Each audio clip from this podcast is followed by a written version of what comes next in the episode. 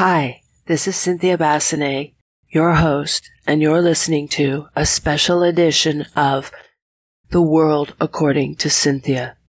This is my address for the United Nations Security Council Fourth Committee.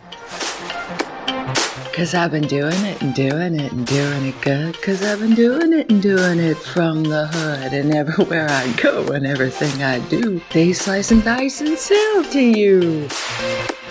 Mr. Chairman, Excellencies, distinguished delegates, ladies and gentlemen. My name is Cynthia Basinet, and I visited the Sahrawi refugee camps situated in the most inhospitable location of the Western Sahara in 2001. A month later, my partner Jack Nicholson, along with Sean Penn, met with Putin. While inadvertent on their part, empowering Putin as he played the long game, and with him later China. Unleashing a cyber warfare on women's rights, abetted and profited by big tech, flooding the internet with facial recognition, fake algorithms, while more social platforms are created to profit from this ever growing demand to distract, divert, and program. At the cost of early 9 11 warnings, culminating in a fake president propped up by fake media, as his women are sliced and diced, literally, posted to social media to resemble myself, with Russian wording, and of course, hashtag Trump train. It was I who discovered the irregularities of fake bots aimed at the undermining that very presidential campaign, which I brought to the attention of His Honor Adam Schiff. I watched as photo ops after photo ops were just reenactments of my real life. Published or private, this slow encroachment uh, ever and ever growing thirst for more content continues to threaten women's rights to sell sliced and diced versions of myself. The world has been subjected to this charade constantly staged and reenacted. Imagine a non-authentic, non-original world in our lifetime.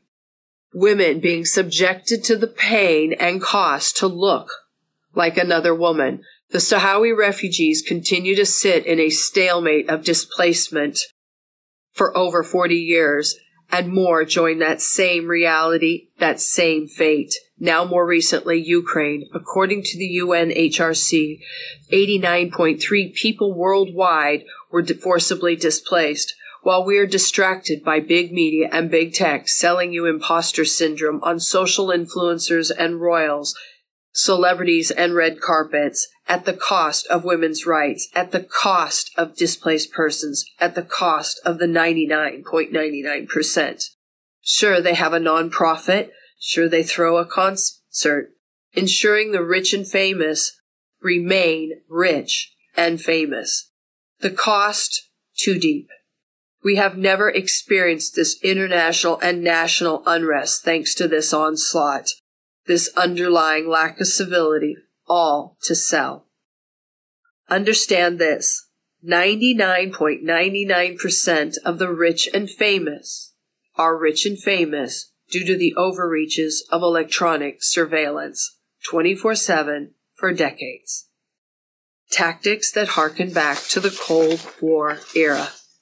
Again, keeping big media, the rich and famous, relative and relatable, whilst erasing my history, causes, including that of the Sahrawian, and beliefs, diverting to fake versions in publications, ads, programming, and products off this peacemaker a Nobel nominated peace woman, representative of thousands of female peace workers. So yes, the likes of Putin and others saw this new frontier to undermine as it profits this trifecta of power.